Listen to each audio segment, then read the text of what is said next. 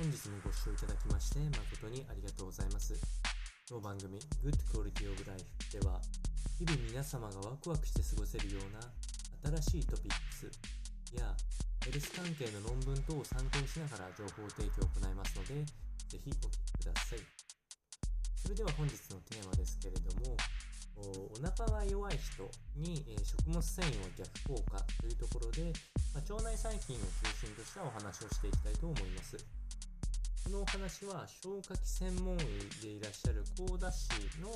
えー著書を参考にお伝えをしていきたいと思います。えまず大きな大前提としましては食生活の乱れっていうものは、えーやはり腸内にも大きく影響が出てきて、えーその中で腸内細菌が異常に増えていくとお腹の張り、えーガスが溜まったり、えー下痢や便秘などの不調を招くということが分かっておりまして、えこういう症状を小腸内細菌増殖症、通称シーボというふうな名前で発症しているというふうに言われております。えその中で、この腸内細菌が爆発的に増えてしまう要因の一つに挙げられているのが、え小腸内の細菌っていうのが糖、え炭水化物等に含まれている糖が最も重要な栄養素となっておりますので、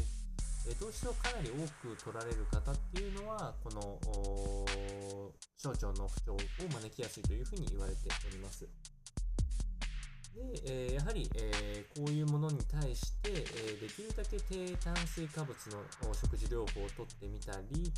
えーなんていうんですかね、あの糖も、あの腸から吸収しづらいものもあったりするので、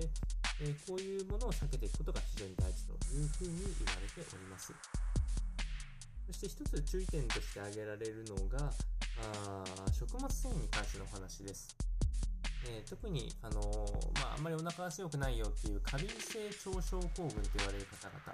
えーこの方々には食物繊維はできるだけ取らない方がいいっていうのが一つ結論として挙げられます。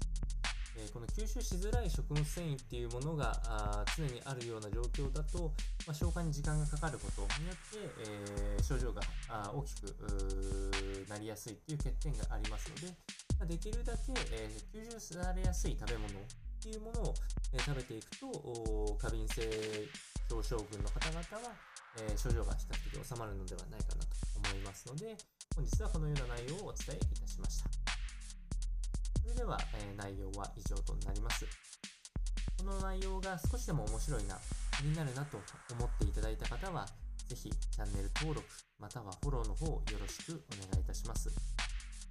それではまた次回の放送でお会いしましょう。本日もご視聴いただきまして誠にありがとうございました。